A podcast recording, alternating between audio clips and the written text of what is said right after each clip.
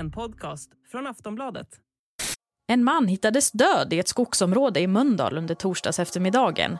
Och sent på torsdagskvällen greps en man i 40-årsåldern och han är nu anhållen av åklagare misstänkt för mord.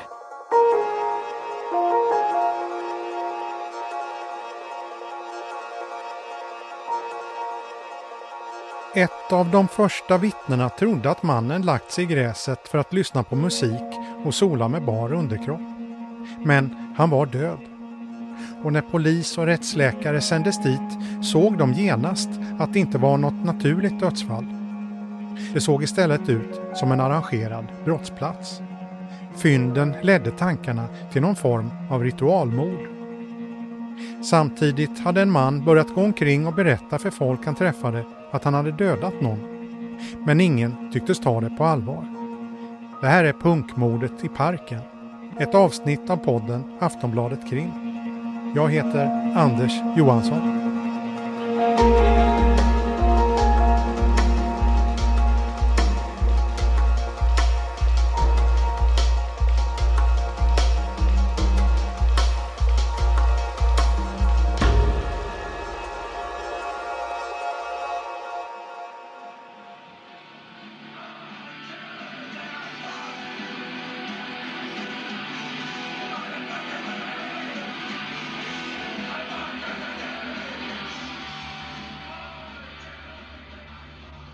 Det här avsnittet ska vi börja med att lyssna till ljudet i ett videoklipp. Klippet är inspelat i USA den 3 juli 1993. Vi är på en begravning.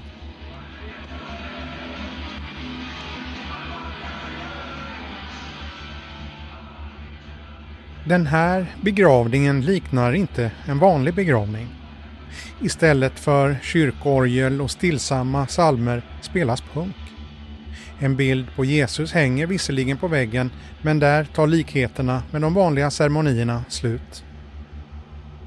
Mannen som ska begravas blev bara 36 år. Kistan är öppen. Han är klädd i skinnjacka, har inget på underkroppen förutom suspensoar. Han har rakat huvud och en liten mustasch. Mustaschen är rakad i mitten under näsan men sparad på sidorna. Han ser uppsvälld ut och verkar smutsig i ansiktet. Det syns inte, men senare ska det beskrivas att det stinker avföring om honom. Hans bror har krävt att liket inte ska tvättas inför ceremonin. I videon syns flera besökare som är där för att ta ett sista farväl. En man klädd i cowboyhatt och svart t-shirt med vitt tryck står och snackar med några gäster. En lite yngre kvinna i korpsvart hår går fram till kroppen. Hon gråter med ansiktet i händerna. Andra besökare tycks sörja på annat sätt. En leker lite med den döde mannens händer och lägger en mikrofon i hans högra hand. En annan häller sprit i mannens mun. En tredje lägger ett par trosor över hans ansikte. Mannen med cowboyhatten ber om att få bli fotograferad när han håller en hand på den döde mannens kön. Han är bror till den avlidne.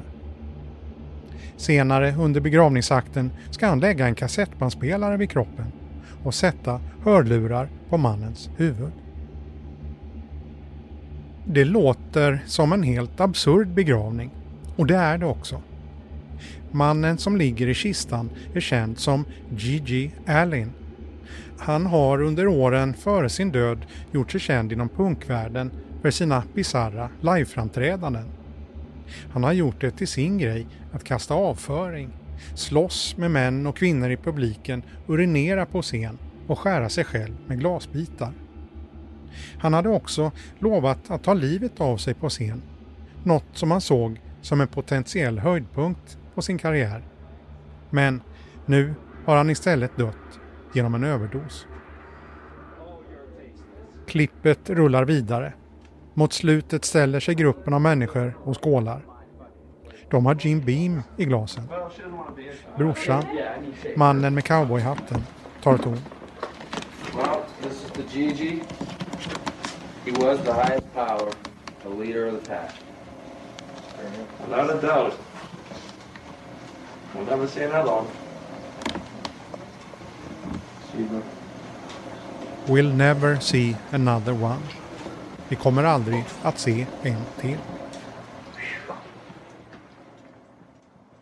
Drygt 29 år senare går en man genom en park i Mölndal strax söder om Göteborg. Han har varit hemma hos sin ex-sambo och nu ska han hem. Efter en stund ser han någonting på marken. Det tar ett tag, men sen ser han att det är en kropp. En man klädd i skinnjacka med neddragna byxor. Rakat huvud och en liten mustasch. Mustaschen är rakad under näsan men sparad kvar på sidorna. En blodig kassettbandspelare ligger på kroppen. Vid mannen ligger en skjorta och på skjortan sitter en pin. En Gigi Allen-pin.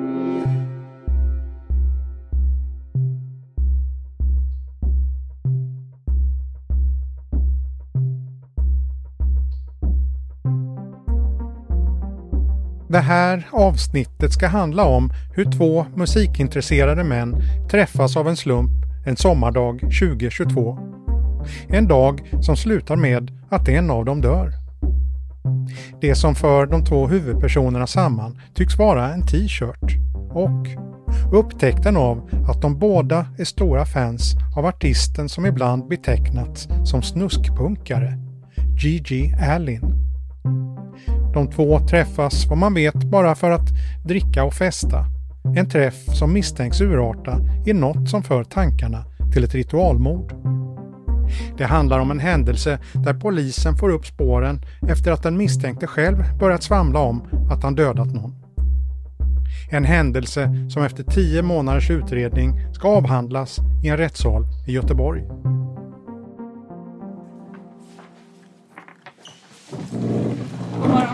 God morgon.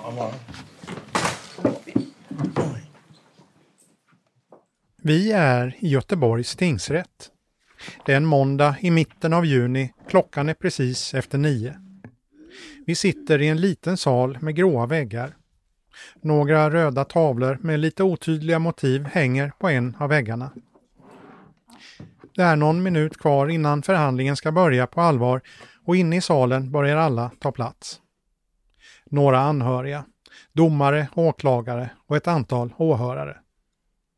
Utsända från de stora nyhetsredaktionerna sätter sig på åhörarplatserna. Däribland en profilerad musikjournalist.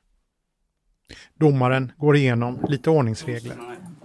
Nu ska vi se, han kommer sitta här så jag misstänker att transporten... Ja. Det kan bli att ni får... Den misstänkte gärningsmannen har en bred ljus tuppkam och tatueringar över hela kroppen. Han bär en svart urringad t-shirt med ett tryck och vinkar lite till någon på åhörarplats. Sen häller han upp lite vatten i en plastmugg. Efter några minuter får åklagaren Linda Viking berätta vad det här målet handlar om. Och då yrkas det ansvar för mord. Har dödat mot genom att utdela kraftigt våld mot hals, huvud och kropp. Våldet har bestått i grepp eller tryck mot hals samt slag och eller sparkar, stamp mot huvud och kropp. Det hände under kvällen, natten, den 27 juli till 28 juli 2022 vid Gunnebogatan i Mölndals stad. Begick gärningen med uppsåt.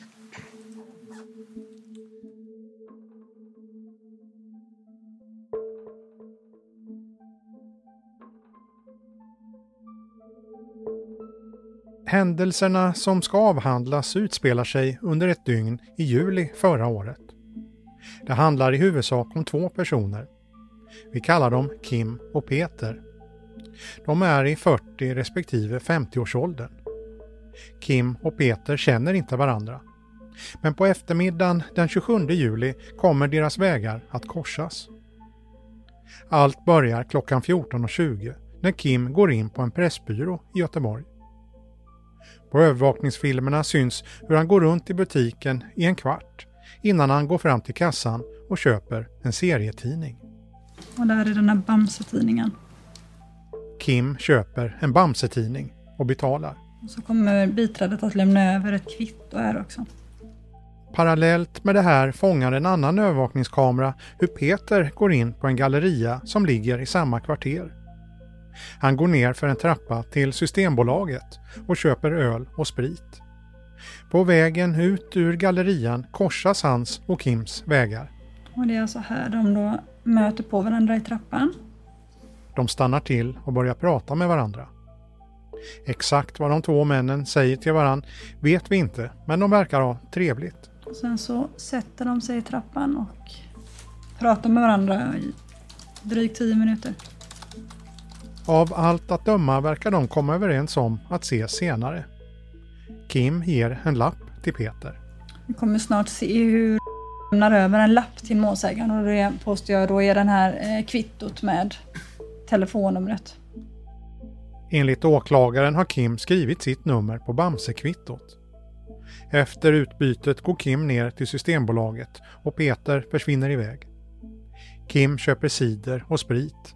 Sen går han ut ur gallerian. Ungefär en timme senare försöker Kim ringa sin nya bekantskap. Någon form av kontaktförsök vid efter fyra. De får inte tag på varandra just då. Knappt en timme senare fångas Kim på övervakningskamera utanför en typ av affärsverksamhet i Mölndal.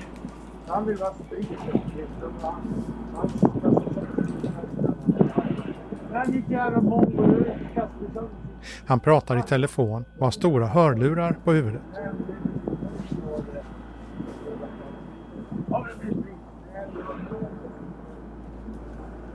Sen går det några timmar.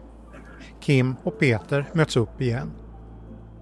De har öl och sprit och verkar bestämma sig för att sätta sig någonstans utomhus den här ljumma sommarkvällen för att dricka och lyssna på musik. Strax efter nio fångas de två av en övervakningskamera som är uppsatt vid ett företag i Mölndal. 21.36 ses då och målsägaren passerar kamerorna för Loomis. Kommer då gåendes här. Målsägaren är den kortare utav dem. På filmerna ser det ut att vara en fin sommarkväll. De två männen går bredvid varandra, klädda i svarta kläder och korta shorts. Sekvensen är inte lång och efter ett tag har de försvunnit ut ur bild. Det är sista gången Peter ses i livet.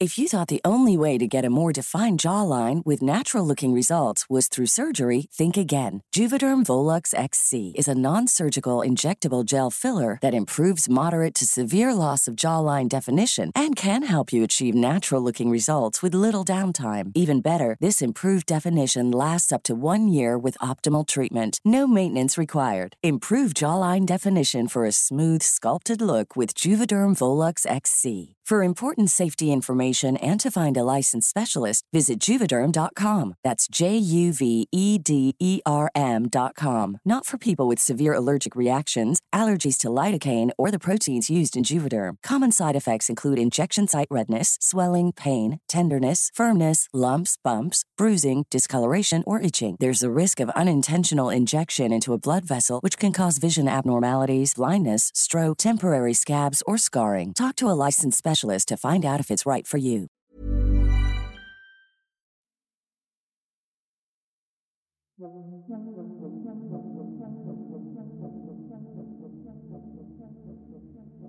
Exakt vad som händer sen vet vi inte. Vad vi vet är att de två männen promenerar en bit till och går ner till en trädunge. Sen går det några timmar innan samma övervakningskamera fångar en rörelse på nytt. Men den här gången är det bara en person. Så 21.36, 21.37 så ser man hur de går mot eh, Lackarbäcks källa. Sedan så kommer vi se att eh, klockan 02.34 så är det en ensam person som lämnar platsen och går förbi samma kamera och det här menar vi då att det är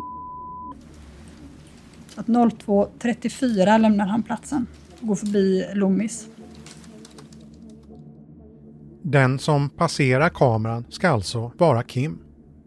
Peter syns inte till. Det kommer ta många timmar innan någon förstår att något är fel. 17.19, sent nästa eftermiddag, ringer en kvinna till SOS Alarm. SOS 112 har inträffat. Kvinnan berättar att hon gått genom skogen och då hittat en person. Hon säger att hon tror att personen har blivit dödad. Okej, det är en avliven person. Samtalet fortsätter. Hon säger att hon inte vågar gå fram till kroppen och kolla om mannen är död. Ambulans kallas till platsen och de kan snabbt avgöra att personen är avliden. Eh, Det konstateras direkt att den här mannen inte har dött en naturlig död. Det är flera saker som framstår som udda på brottsplatsen. Målsägaren hade en eh, snara runt halsen. Över hans huvud så ligger en större musikspelare av modellen bergsprängare. Offrets kläder är något annat som sticker ut. Han var klädd i skinnjacka, kortbyx och kortbyxor och kalsonger. Kortbyxorna och kalsongerna var neddragna nedanför knäna. Det ligger saker överallt på platsen. Runt höger handled så var det en påse från ICA fastsnörd med en livrem. Livremmen saknar spänne. Påsen innehöll en ölburk, en snusdosa, en burk med lotion och en sten och tobak. Teknikerna hittar fler föremål. Runt kroppen, under kroppen och under stenen vid gässan fanns det spelkort från en kortlek utspridda. Precis ovanför den döde mannens huvud ligger något annat. I gräset norr om kroppen låg tre stycken metallföremål som eventuellt kan vara låssprintar. Vid fötterna låg en t-shirt som var delad i två delar, ett framstycke och ett bakstycke. Kroppen är illa tilltygad. Mannen tycks ha blivit strypt och slagen.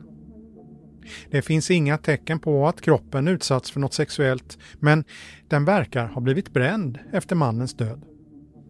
Den sammantagna bilden är en udda brottsplats som tycks tillfixad.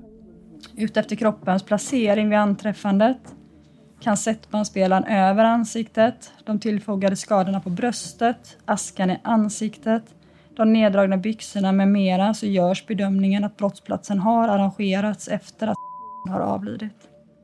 Efter att kroppen hittats inleder polisen en förundersökning om mord. Jakten på gärningsmannen inleds direkt. Vad polisen inte vet då är att de på sätt och vis redan är den misstänkte förövaren hack i häl.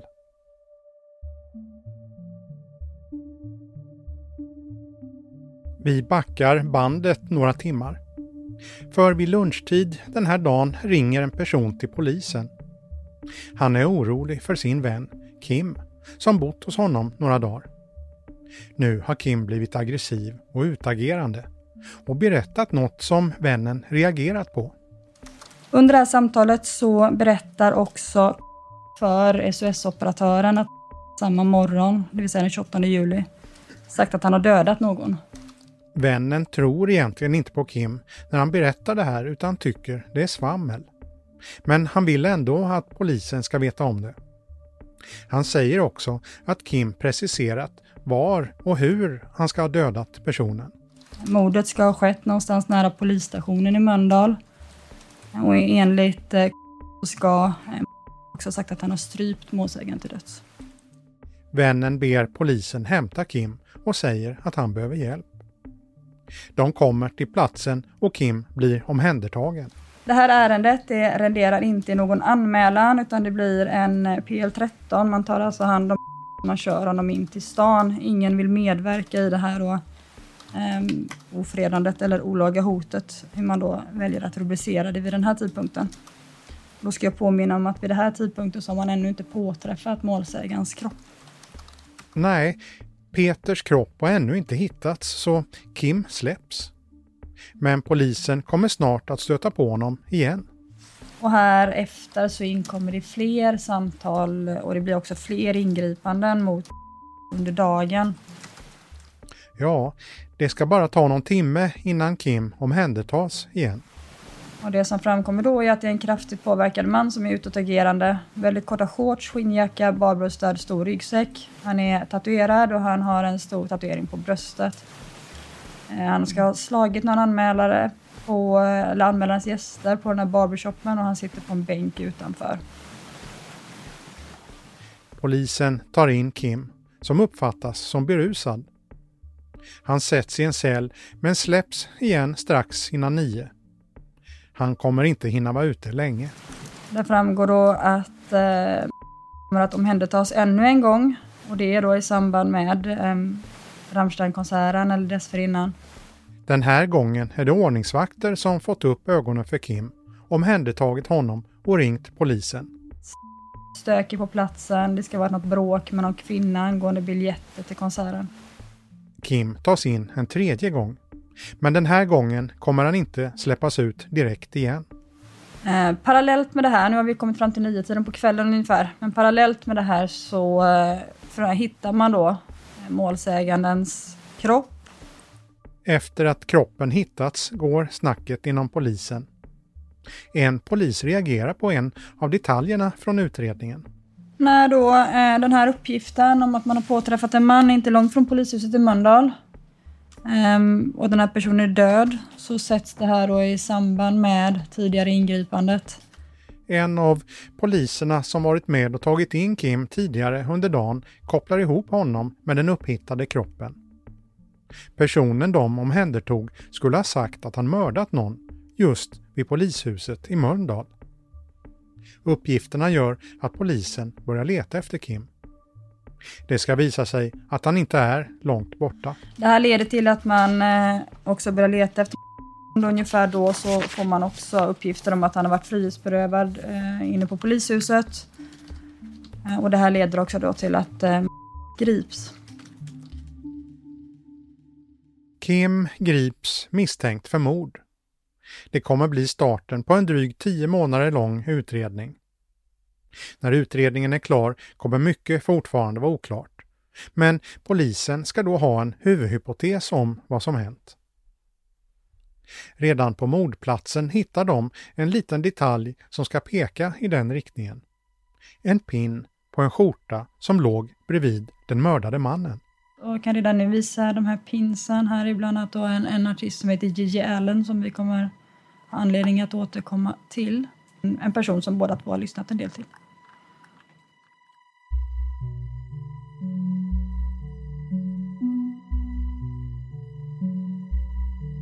En av centralfigurerna i den här historien är en man som dog för 30 år sedan. Gigi Allen, den man vars begravning vi besökte i början av avsnittet. För att förstå kontexten här backar vi till 1956. Då föds en pojke som ges namnet Jesus Christ Allen. Han kommer växa upp i ett fattigt hem som styrs av pappa Allen, en religiös fanatiker. Pappan ska ha varit våldsam och bland annat grävt gravar i källaren som han hotat familjen med. Vår huvudperson, G.G. Allen, han får en strulig skolgång men hittar snabbt i musiken, i synnerhet punk. Under 70-talet spelar han i en mängd band men det är inte förrän under 80-talet som han på allvar börjar dra uppmärksamhet till sig. En lokal amerikansk tv-kanal rapporterar. Michelle, we must warn what you are about to see and hear is quite graphic, but it's true. Happened at the Club Spacefish behind me last night. A band called G.G. Allen and the Murder Junkies performing at a club that prides itself, in its words, on having shows on the cutting edge. People paid $7 to watch a man defecate into his own hand while he was nude. And that is just the beginning. Det är Gigi Allins liveframträdanden som förvandlar honom från en perifer musiker till något av en nationell angelägenhet. Under 80-talet turnerar han landet runt och hans konserter blir snabbt ökända. Under hans framträdanden smetar han in sig själv med avföring, slåss med publiken, krossar glasflaskor och skär sig själv. Han grips även ett flertal gånger, bland annat för misshandel och olämpligt beteende. Själv säger han att våldet är en del av hans konst, en del av hans performance.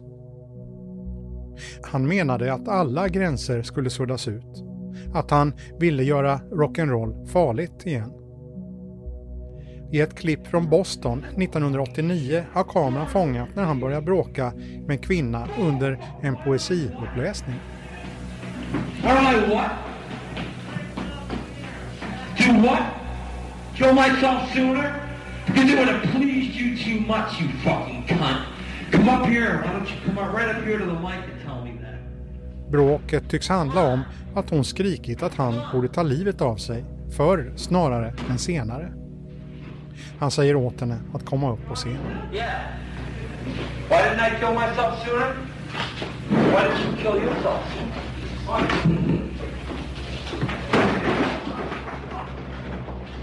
Efter att han attackerat kvinnan kommer två män upp på scen och misshandlar honom. Fuck you! Fuck you! Why didn't I kill myself sooner? You fucking... Fuck you! I killed myself sooner? Do you want me to kill myself sooner? Or you gonna have to wait?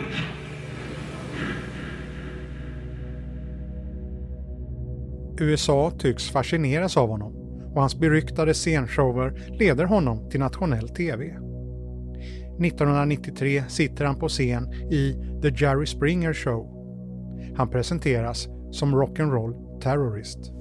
Rock and roll is the fury from within you. Rock and roll is revenge. Rock and roll is your enemy, and I'm your enemy. Han har under den här perioden bland annat skapat rubriker genom att säga att han ska ta livet av sig under ett framträdande. Under en intervju som görs några månader senare förklarar han varför. Every day when I'm on stage, it's my therapy. It's not a performance, it's a ritual. And the ultimate performance would be when I have reached my peak, and I'm not there yet. So don't you all clap when I say this. I'll commit suicide, but I'll take your kids with me. What does that mean? You'll take you, take our it kids means with what you. Whatever I just said, I'll take them with me. Well, what's it mean? Doesn't means make I'll any kill sense. them too, if I have to. Or they may kill themselves. When you reach your peak, it's time to die. Så långt går det aldrig. Men i juli 1993 ger han sin sista intervju i The Jane Whitney Show. När den ska sändas några dagar senare är han död. There are a couple of things you should know about the program you're about to watch. Our first guest, Gigi Allen, has been called the most violent man in rock and roll. Some of what you're about to hear may not be suitable for children. Also, four nights after Gigi Allen taped this broadcast, he gave his last concert here in New York. As usual, his performance was fraught with the onstage violence that had become his trademark. The next day, Gigi Allen was found dead. A police investigation is underway into the cause of his death, but a drug overdose is suspected. What follows is Gigi Allen's last interview. Parental discretion is strongly advised.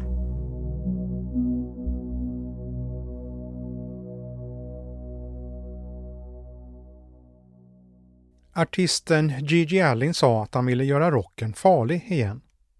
Hans musikaliska inflytande har beskrivits som ringa, men för vissa har han blivit en ikon. 30 år efter hans död tycks alltså hans artisteri fört samman två personer i Göteborg som hade honom som en idol. Vår misstänkte gärningsman och hans offer. Kim och Peter. Enligt åklagaren är de båda två väldigt förtjusta i Gigi Allen.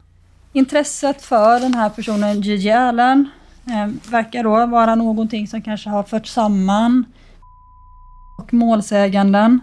Båda två har haft ett gemensamt intresse för den här artisten. För Peter, mordoffret, tycks intresset ha sträckt sig till att han hade en del kassetter hemma, ett par affischer och något tygmärke och en pin på en skjorta. Men för Kim, den misstänkte gärningsmannen, framstår intresset mera som en form av besatthet. Åklagaren Linda Viking lyfter fram flera exempel där Kim klottrat saker som har med Gigi Allin att göra. Ett exempel gäller ett tidigare tillfälle när Kim blivit omhändertagen och hamnat i en cell. I klotter i en cell. Det står Gigi här. Ett annat exempel är likartat. Även här har Kim omhändertagits och klottrat i en cell. Här känner vi återigen igen den här eh, avteckningen utav Gigi och Gigi Allen och påstår att det är den här gravstenen. Åklagaren menar även att offret själv liknade Gigi Allen. Målsägaren hade också eh, sin mustasch klippt på samma sätt som Gigi Allen och var, eh, som vi förstår det, ganska likt den här artisten. Och kanske är det därför som man då kommer att tal, pratas vid när man möts. Man möts i en trappa inne på Galleria i Mölndals, eh, i Mölndals galleria. Enligt åklagaren har det här relevans för målet. Och då eh, minns ni att jag sa att det fanns vissa detaljer när det gäller brottsplatsen som eh, ändå bör uppmärksammas, likheter då med Gigi Allen. Det handlar framförallt om två saker. Att målsägaren fått kläderna på underkroppen neddragna och kassettbandspelaren som var knuten till offrets kropp. Här menar åklagaren att det finns likheter med hur Gigi Allins kropp var arrangerad vid hans begravning. Eh, och sedan också då hans bror satte på honom ett par hörlurar som kopplades till en kassettbandspelare. Um, så att i stort sett naken, suspensoar och en eh, skinnjacka och eh, hörlurar då på huvudet. Det är de här detaljerna som gör att åklagaren drar paralleller mellan Gigi Allins begravningsceremoni och mordplatsen i det här målet. Men att de överhuvudtaget hittar de misstänkta likheterna har att göra med den åtalade mannen, Kim. Det är han själv som opåkallat börjar prata om Gigi Allin och hans begravning under förhören. Under förhören återkommer han gång på gång till sin idol. Men att han skulle ha dödat Peter för att få mordplatsen att se ut som Gigi Allins likvaka nekar han till. Han bekräftar däremot att han umgåtts med Peter, att de båda gillade Gigi Allin och att han tyckt att Peter liknat honom. När det kommer till vad som hände under de avgörande timmarna har han en helt annan version av händelserna. Under rättegången får han berätta fritt om vad som hände från att han träffade Peter utanför Systembolaget. Vi har genom hans advokat fått tillåtelse att återge hans röst. Allt börjar i trappan på gallerian i Mölndal. Jag vet att eh, när jag får kontakt så tänker jag direkt på att han har typ en Charles Manson t-shirt på sig. Och att han typ påminner mycket om Gigi Allen på grund av rakad och själva mustaschen. Och det är inte så att de växer på träd. De som eh, ja, tycker att Gigi Allen är något att lyssna på eller ens ja, förstå sig på hans eh, konst. Så ja, vi klickar ganska direkt. Han berättar att de försöker byta nummer men att det är knepigt eftersom de båda har gamla mobiltelefoner. Så varken han eller jag vet riktigt hur man eh, kan byta nummer med varandra för att eh, mitt nummer kan jag inte i huvudet och jag tror att han försöker ringa mig så att jag ska få hans nummer men det går inget bra. Men de lyckas till slut utbyta kontaktuppgifter och möts senare under kvällen. Han berättar att de bestämmer sig för att sitta ute och dricka ihop. De går längs en väg och viker sedan in mot ett litet grönområde. Vi går in där och jag blir först lite fundersam för jag hade mer tänkt som en, ja, en park. Men eh, skammen som ger sig. Man, det var som en bäck som gick där och vi ja, gick efter den. Jag gick lite före för han sa att ja, men över den där bron ska vi. Så då fick vi typ gå genom något jävla snår och skit. Efter lite kämpande kommer de fram till platsen och sätter sig. De sätter sig och lyssnar på musik och dricker öl och sprit. Kim ger sin skinnjacka till Peter. Och så sen då... Ja, kommer vi in på Gigi Allen än en gång. Och så frågar, eftersom han är äldre än mig så frågar jag om han typ lyckades se typ Gigi Allen någon gång. Men han sa att han bara hade sett eh, The Murder Junkies. Det är med hans brorsa på bas, Merle Allen, som typ ja, var bakgrundsbandet till Gigi. Så han hade sett dem på Sticky Fingers. De fortsätter dricka. Enligt Kim blir det allt rörigare. Så jag börjar som ja, känna att vad fan är vi på väg någonstans? Det börjar som bli mer och mer kaos där. Kim säger att han bestämmer sig för att gå. Så då ja, tar jag mina saker och börjar gå därifrån. Men inte från det håll som vi kom ifrån utan det går för en backe där. Och då blir jag typ ja, frustrerad och arg för att jag typ inte tänker typ följa han hem. Så då välter han bordet. Enligt Kim är det här det sista han ser av Peter. Att han välter ett picknickbord. Han berättar sen vidare om ett rörigt dygn fram tills att han omhändertas utanför Rammstein-konserten. Så utanför en rockkonsert så ansågs jag vara för störig. Och eh, där är vi. Då åkte jag in för en PL13 och där fick jag istället reda på att jag var misstänkt för mord. Då tänkte jag, vad fan är det frågan om? Så, ja. Sen är jag här. Det här är i korta drag Kims berättelse.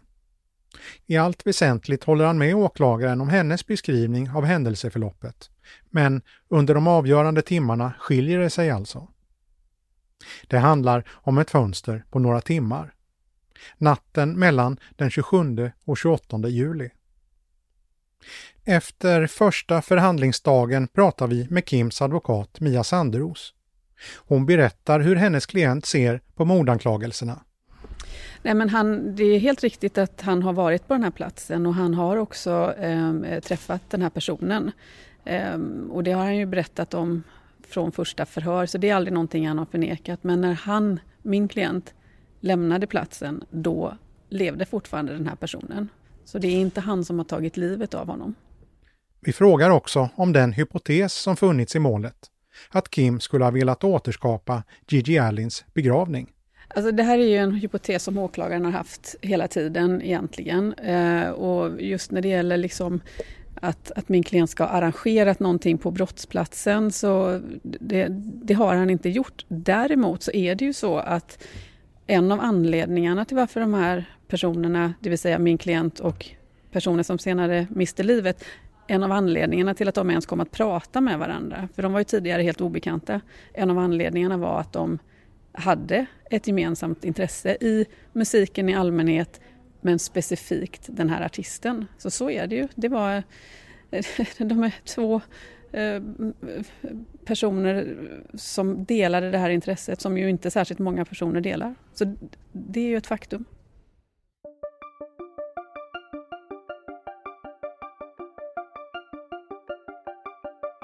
När det här spelas in har rättegångens huvudsakliga del precis avslutats. En sista dag återstår och inplanerad om drygt en månad. Det dröjer alltså åtskilliga veckor till innan dom meddelas och det kan vara värt att påminna om att den misstänkte gärningsmannen inte är dömd. Men på den näst sista dagen kom tingsrätten fram till att det finns övertygande bevisning om att Kim begått brottet. Vad som bedömts vara den tyngsta bevisningen framgår inte men det handlar om en samlad bedömning. Bland det tekniska som åklagaren lagt fram, förutom övervakningsfilmer, kan nämnas DNA-bevisning.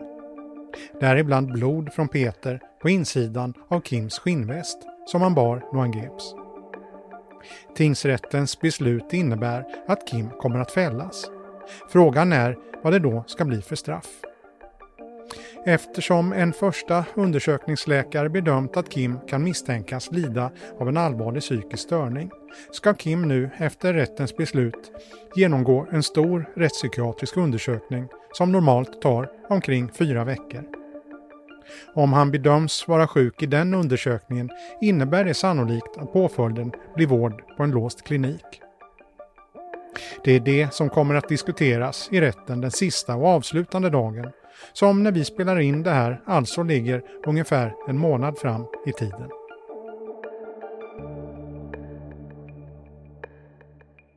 Den här frågan, om en förövare ska dömas till fängelse eller rättspsykiatrisk vård, har varit på agendan flera gånger under de senaste åren. Bland annat på grund av två uppmärksammade brutala fall med till synes invecklade motiv. Dels attacken under politikerveckan i Almedalen och dels dubbelmordet på Malmö latinskola. Det första fallet, Almedalen, bedömdes ha föregåtts av en viss planering där förövaren slagit till mot sin måltavla vid första bästa tillfälle.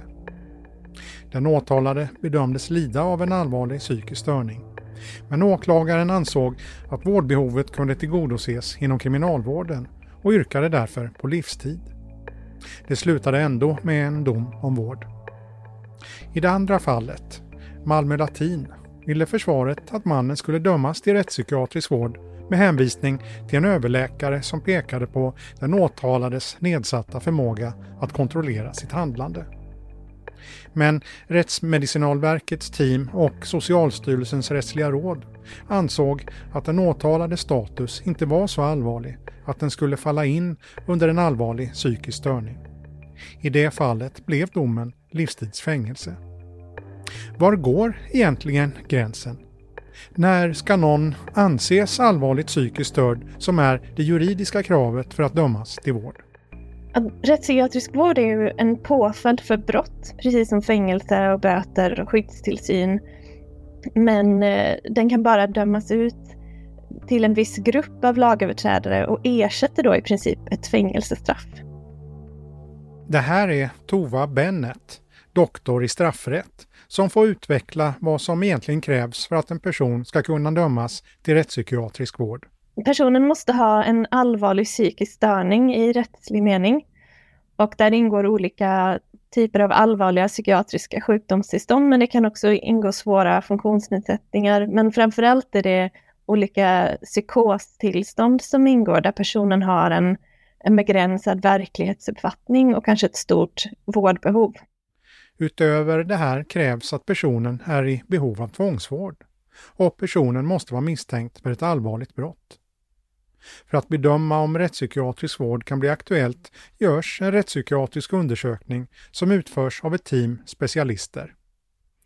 En fråga som ibland diskuteras när det här ämnet är på agendan är huruvida det är möjligt att fejka psykisk sjukdom för att slippa fängelse. Men Tova Bennett ställer sig tveksam till hur lätt det är i praktiken. Det är svårt att bluffa att man är sjuk eftersom den rättspsykiatriska undersökningen pågår under flera veckor och personen då observeras under dygnets alla timmar i princip.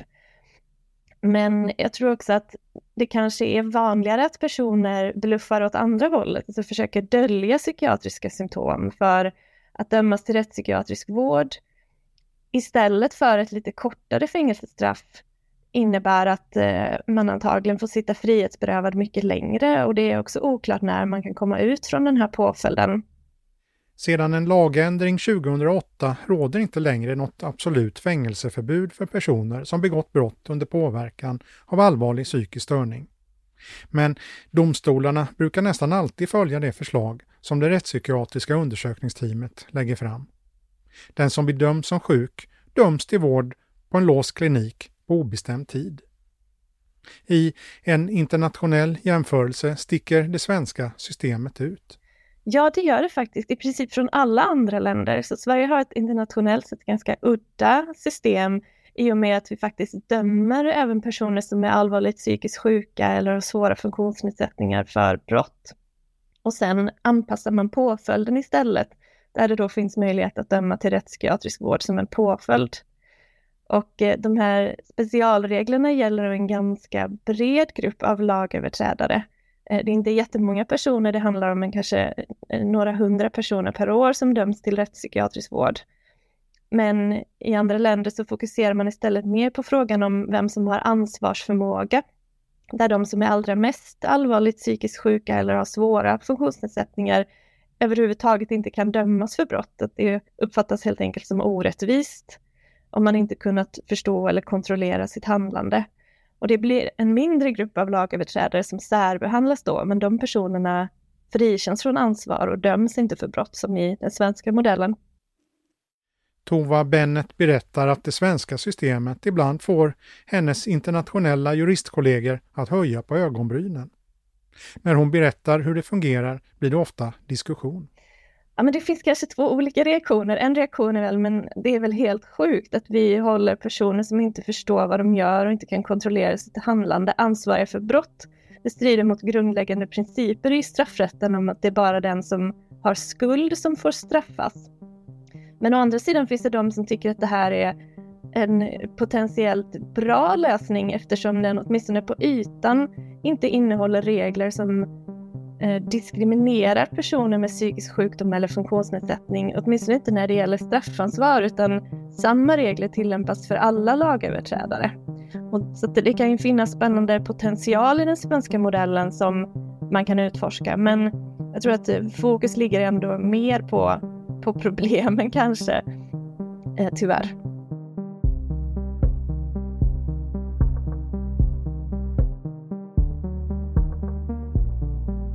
Du har lyssnat på ett avsnitt av podden Aftonbladet Krim.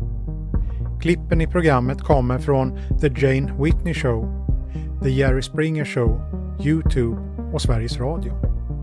Producent var Marcus Ulfsand. Jag heter Anders Johansson.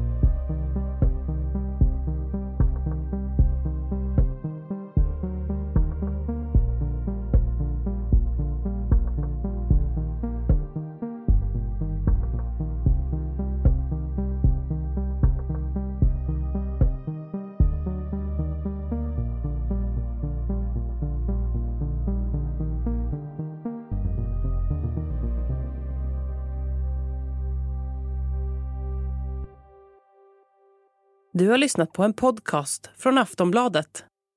Ansvarig utgivare är Lena K Samuelsson.